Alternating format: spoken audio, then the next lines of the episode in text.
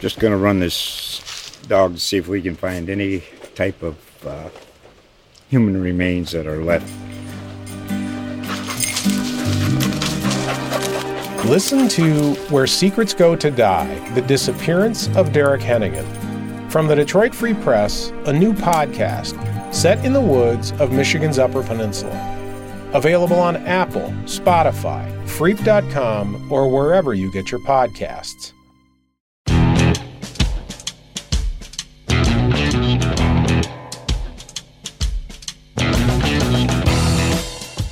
Hello, and welcome to an emergency edition of the Forward Press Podcast presented by GolfWeek.com. I'm your host, David Dusek, and I'm joined by Beth Ann Nichols, my co-worker and colleague at Golf Week and USA Today Sports. Beth Ann had an opportunity to talk with the new CEO of the USGA, Mike Whan. And in the podcast you're about to hear, you're going to learn about who Mike Whan is as a person, some of the challenges that he's going to be facing as the new head of the governing body of golf in the United States. Boy, isn't that a grand and exalted title? That's like, I want that on my business card someday.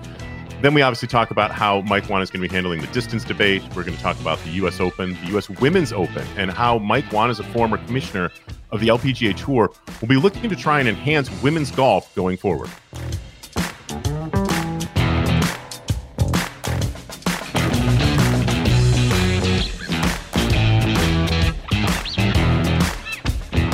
So now we haven't done too many emergency podcasts here on the Forward Press because let's face it, um, golf doesn't necessarily have emergencies. Thank goodness. we, we had one, unfortunately, with COVID shutting down the PGA Tour during the Players Championship last year. And now this certainly warrants it. I'm joined by Beth Ann Nichols from Golf Week and USA Today Sports. And Beth Ann is one of the people who is breaking what is going to end up being, I think, one of the most impactful stories and impactful pieces of news we're certainly going to have in 2021 and potentially beyond. Um, Beth Ann was fortunate enough to get a one-on-one interview with the new CEO of the USGA, Mike Whan. So, number one, congratulations, Beth Ann. yeah, it was funny. Mike popped on onto my screen uh, with with Stu Francis, the USGA president, and and Craig Annis from the USGA, and uh, I go, "Hey, Mike, you can't get rid of me from an LPGA commissioner, uh, still around here for this news." yeah. So it was uh, it was fantastic. So number one, for people who may not be aware, explain exactly who Mike Whan is and what is the job that he just took over. I think that it's it's one of those things where it's, it's a great and exalted title, but to day to day golfers, it, it might not necessarily mean anything, but but it actually means a lot, doesn't it? Absolutely. So, so Mike Whan uh, is replacing Mike Davis, and Mike Whan is the man who saved the LPGA Tour not once but twice. Uh, to hear many players tell it, and and they're right. He, he was in charge of the LPGA for 11 years, announced that he was stepping down um, in, in, in January, just last month, uh, which surprised most people uh, that it was happening right now, so soon, still in the midst of the pandemic. But the 2021 LPGA schedule is fantastic, it's record breaking, and that's a testament to Mike Whan and his relationships that, that he built over the past decade. So, uh, those relationships are key and will be key in his new role as USGA CEO. And you know, he obviously enters at a very critical time with with the the great distance debate going on, and and uh, it's a it's a heated topic, uh, and and I think that that Whan is the perfect fit in order to bring all the parties together. He actually has a strong background in, in on the manufacturing side. He used to work at Wilson and TaylorMade and knows all of those players really well on that side. Obviously, served on a lot of committees, has close relationships with all the, the, the heads of all the golf organizations, uh, all the tours. Jay Monahan is a close ally.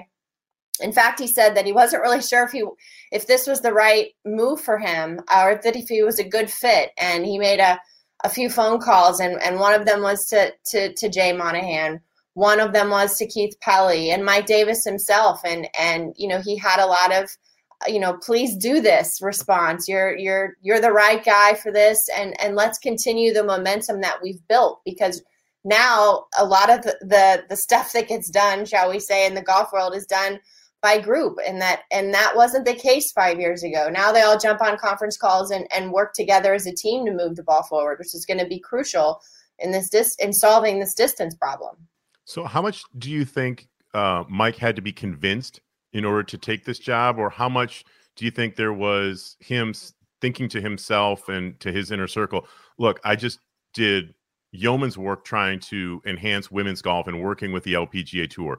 I'm sure mm. it was really gratifying for him. It should have been because he did a great job, as you noted. But at the same time, his departure from there was not all that long ago. Did do you think that he was anticipating having a, a little bit more lengthy downtime, or do you think that things just sort of lined up and he became the obvious choice? How how hard was it for the USGA to get him into this role? Well, Stu said that he'd wake up at three in the morning uh, out of a dead sleep worrying about Mike Whan and whether or not he's like, my wife would be like, What are you doing? He's like, I'm worried about Mike Whan. I'm worried he's not Mike while I'm here in bed, honey. What else are you doing? Yeah. Just, I know, I know. But, you know, he said, in the words of another committee member, shame on us if we don't get this done. So the USGA knew that he was their man. Stu said he was the shining light out of all the candidates. It was the obvious choice and I think for Mike, you know, he he certainly likes to, as he says, you know, go about life with a shorter rope. You know, he he he wants to jump off the cliff. He wants to be nervous on the first tee. You know, he wants he's okay with all of those things, and and and he actually thrives on that. You know, he he, he thrived on the challenges of 2020 and and and in a way looks looks forward to all the challenges that this new role presents so you and I talked a little bit yesterday as we sort of came to understand that this was going to be happening, and we sort of were chatting a little bit about Mike. And one of the things that really struck me is that you said that he runs towards the fire. He runs towards the emergency. he doesn't sort of shy away from it, which is the exact opposite of me. If I see the disaster, then I'm I'm out the door. But there are people who look on challenges and look on big challenges as great opportunities, which is a really positive mm-hmm. way to look at it. Um, what do you think will be his biggest challenge as he walks in the door? What is priority number one, in your opinion, for Mike Whan? Uh, well, I mean, I think Mike is a tremendous communicator, right? And and so he's got to get everybody, as he called it, an industry huddle on. he's got to get everybody to the table and and and lead that discussion for the for the distance debate because you know I think that's you know that that's what's in the news right? That's what everyone's talking about. Uh, but beyond that you know the usga's had a lot of public relations issues of late and issues around their biggest championship the us open you know and and and trying to communicate who what is the usga what what do they do? What is why are they important? And how do they help the average golfer? You know and and mike said something really interesting you know it was at the end of my story. He said you know, I want to preserve the game, sure, but before I do that, I want to promote it. And as long as I'm the head of the USGA, no one's going to be a louder promoter of golf than me.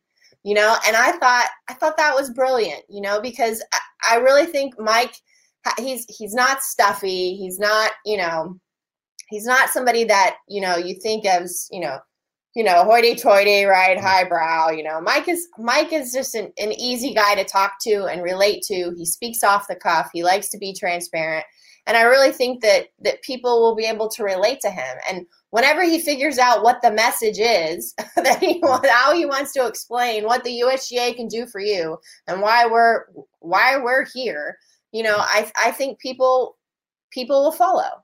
I think that's a really important point because you and I both have good relationships. I think, obviously, you you do because you got this interview, and I got one a couple weeks ago as it related to distance um, with Mike Davis and some other folks from the USGA.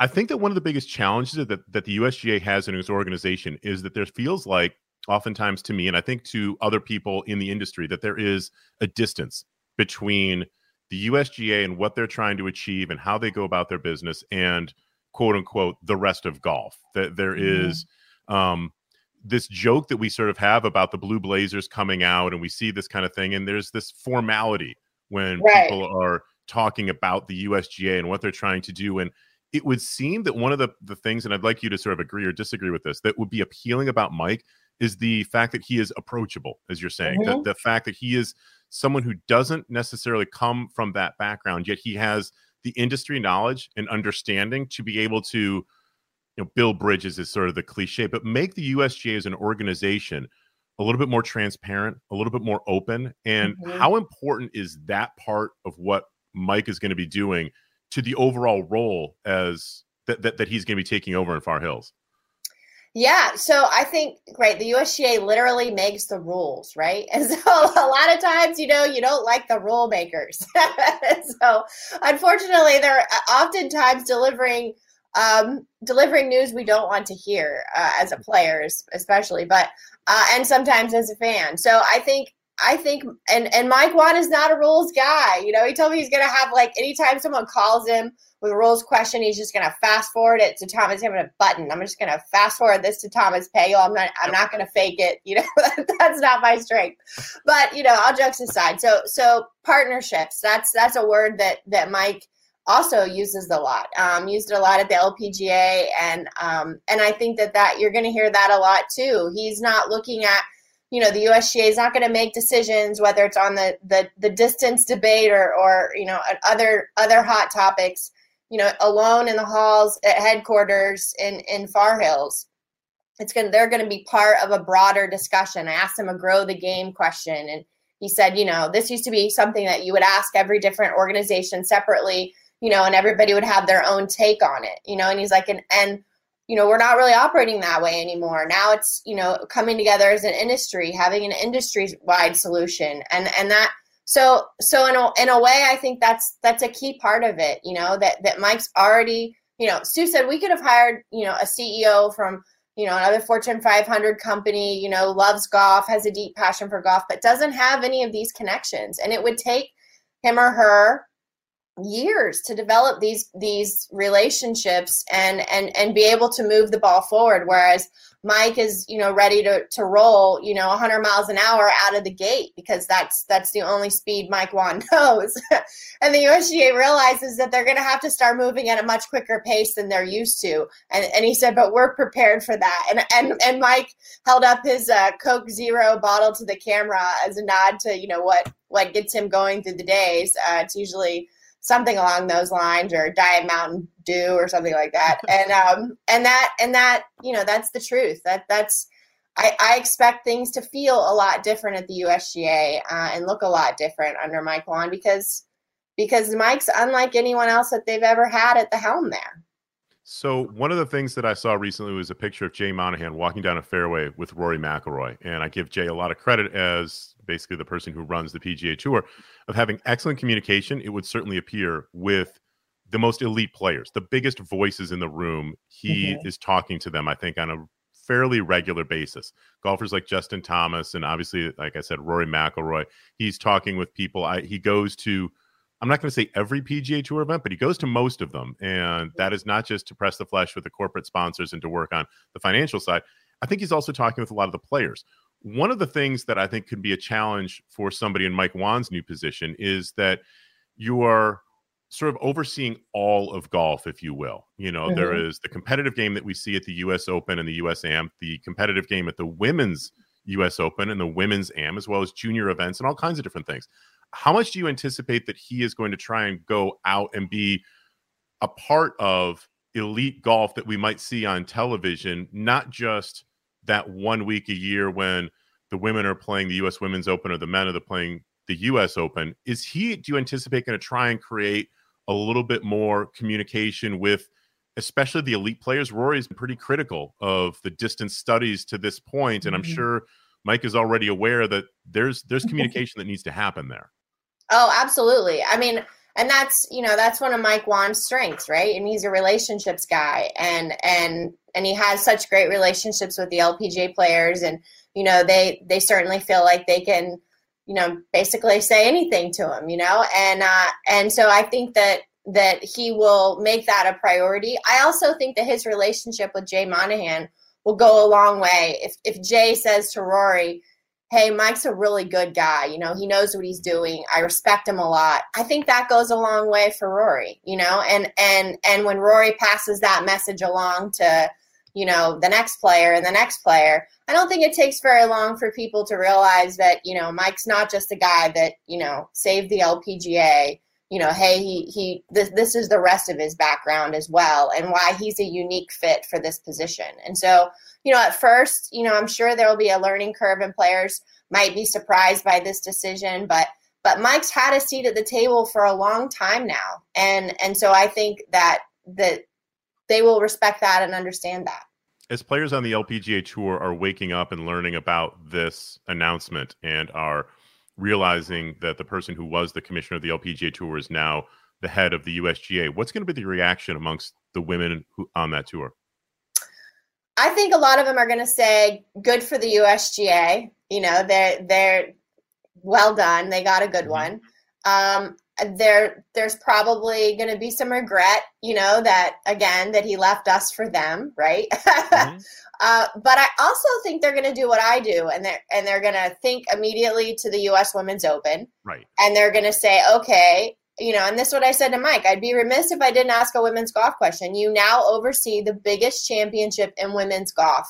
Right. can we get to equal purses? I mean that's where my mind goes immediately because the us women's open the usga drives the bus to get to push everyone else to to to reach new heights in in closing that pay gap. And so, you know, Mike Whan is the outside the box thinker. You know, he's I, I'm really interested to see what he's willing you know to do to push the envelope and and and how the conversations might be different when he goes to prospective you know presenting sponsors perhaps or you know mm-hmm. who knows what what will come down the pipe where where you know mike will open some doors that all of a sudden you know things are looking different for the us women's open and and and players that will get players excited because if you can move that to equal purses and and push and show a model that other organizations other governing bodies can follow to create you know this whole major landscape of equal purses like tennis mm-hmm. huh, we're in a whole new world you know yeah it's i think it'll be a challenge and it's not something that i would hold his feet to the fire on in the first year or two because as you said it's no. it's going to take a long time to sort of get to that it took tennis a long time it took tennis to have a champion like billie jean king who literally did hold everyone's feet to the fire and threaten boycotts if mm-hmm. they didn't get better pay and guess what it happened and lo and behold after the us open tennis championship gave equal prize money to women. The other major championships sort of fell in line. And there are some financial differences. It's just the reality between men's golf at the elite level and women's golf at the elite level. But that doesn't mean that the women don't deserve significantly more than they get now. And you aspire to have equality. I mean, we and we should aspire to have it as soon as possible. Mm-hmm. Um, what do you think is going to be Mike's approach to trying to promote the U.S. Women's Open, given his background, not just for the players on the pay side and potentially sponsorships and, and those kind of things. But what would you anticipate we're going to see over the next couple of years from the USGA, specifically promoting the US Open and women's golf? Well, I'm, I'm hopeful that we're going to see some of the venues that we've long wanted. I mean, obviously we have Pebble Beach and Olympic this year, but I'm hopeful that they're, you know, we'll hear some some good news, uh, you know, down the road that some some other venues that have long held US US Opens, men's Opens will will now host the women. Um, I'm I, I, of course I want a back to back. I'm wondering if um, you know if, if Mike Whan can say, hey, we're not going to wait till 2035, you know, let or whatever, yeah. you know, we're let let's move some stuff around and make this happen. You know, you know, I, I don't know, you know, I don't I don't I don't know what all will happen right away, but um, but you know those are important things you know the back to back the venue um, you know that those are steps that you take to to create more buzz around the event you know? You and i have had this conversation on the Forward Press podcast before about one of the reasons why i think well this year the us women's open held the champions was so special because it was the season's final major. It was like mm-hmm. we got this thing at the end of the year and it was like an early christmas present. It was fantastic and it, it created buzz. And so many of the other championships, when they have really taken off, have been at these elite venues. And it's not to disparage any of the venues that are on the schedule to this point. But for example, I'm not aware that the women have had a U.S. Women's Open, for example, at Wingfoot. And everyone was just going crazy, rightfully, that the men were going back to Wingfoot after Geoff Ogilvy's victory in 2006. And we got Bryson DeChambeau, and we got a, a tremendous event. And we it was great having been there at Pinehurst. I believe that was 14. I mm-hmm. think we're all getting a lot older now because it seems like it was yesterday. and it was great to have a back to back. I'd love to see the women go out there first. Um, I don't think that it's always should be that the women necessarily um, go after the men, I, but I would love to see the women, for example, go to Torrey Pines. And that's a venue that they haven't been to. But it is one of the reasons why I like to think Torrey Pines and Pebble Beach are the reason why you get a big screen TV is because it's so breathtaking. Why can't they do that? You know, there's no reason yeah. why they couldn't do that. We've we've had them thankfully at Oakmont. Paula Creamer wins her U.S. Women's Open there. I, I think it would be great if if there was a rota of U.S. Open courses for men and women to share, and the more that the women have an opportunity to play on what is perceived by the public to be the most elite level courses. Mm-hmm. Shinnecock, the U.S. Open's women at Shinnecock would be amazing. Um, how much do you think he is going to be getting in? So Mike Davis sort of became the face, if you will, of the U.S. Open. How much would you anticipate? Maybe not in 2021, but after that 22, 23, how much are we going to be seeing Mike Whan as the face of the U.S. Open for the men and for the women? How much is he going to be out there for that stuff? Well, I mean, I definitely think he'll be out there, but it's a little different in that, you know, he's not going to be, you know, figuring out where the tee markers are going or the hole locations, you know, or or or or answering the questions, you know, at, at the end of the round about the what controversial happened? ruling on number 12 or why that green was running too fast. You know, I I, I think he um, you know, he'll certainly he'll certainly be there. He'll have a presence. He'll, you know, be telling you about all the the big things that are happening, but um, but it'll be different. It'll be more of a CEO role and less of a nitty gritty about championship play, which which quite frankly is good, right? Because yeah. there are capable people at the USGA um, that are that are perfect for handling that, and and and that actually creates a separation a little bit more, I think, um, so that so that Whan can handle and tackle the the the other big picture you know issues. But but it was funny because i i asked Whan because he has a thing where he writes down his big ideas on cocktail napkins and puts them in his briefcase. And i said well have you written anything down on a napkin yet? And he held up his legal pad and it had like seven bullet points on it. And i was trying to like lean in to read but i couldn't. And i said i said so care to share anything that's on there? And then he said well i'll tell you what's at the top. And and on the top of the list was invest in the best and uh, and he said, look, we've got to invest in our championships. You know, we can't just rely on the historical significance of of the opens or the amateurs. You know, we we have to invest in them to make them uh, feel like an experience like no other. And uh, and I and I thought that was that was really important because obviously the men's open is what drives the bus to, yep. to fund all the rest of the championships. So I think you would probably agree with me. It would be awkward on your first day or within your first week to have cocktail napkins probably right afterwards. I'm just guessing that that might not be the move you would want to make, but I'm glad you made the move over here to the forward press, Beth Ann. I know that your time is crazy busy on a day like today, so thanks very much for coming on. Thank you, David. It was fun.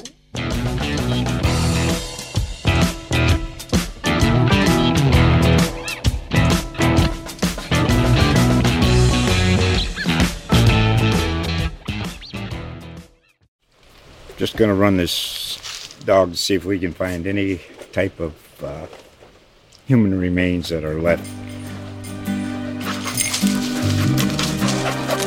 Listen to Where Secrets Go to Die The Disappearance of Derek Hennigan. From the Detroit Free Press, a new podcast set in the woods of Michigan's Upper Peninsula. Available on Apple, Spotify, Freep.com, or wherever you get your podcasts.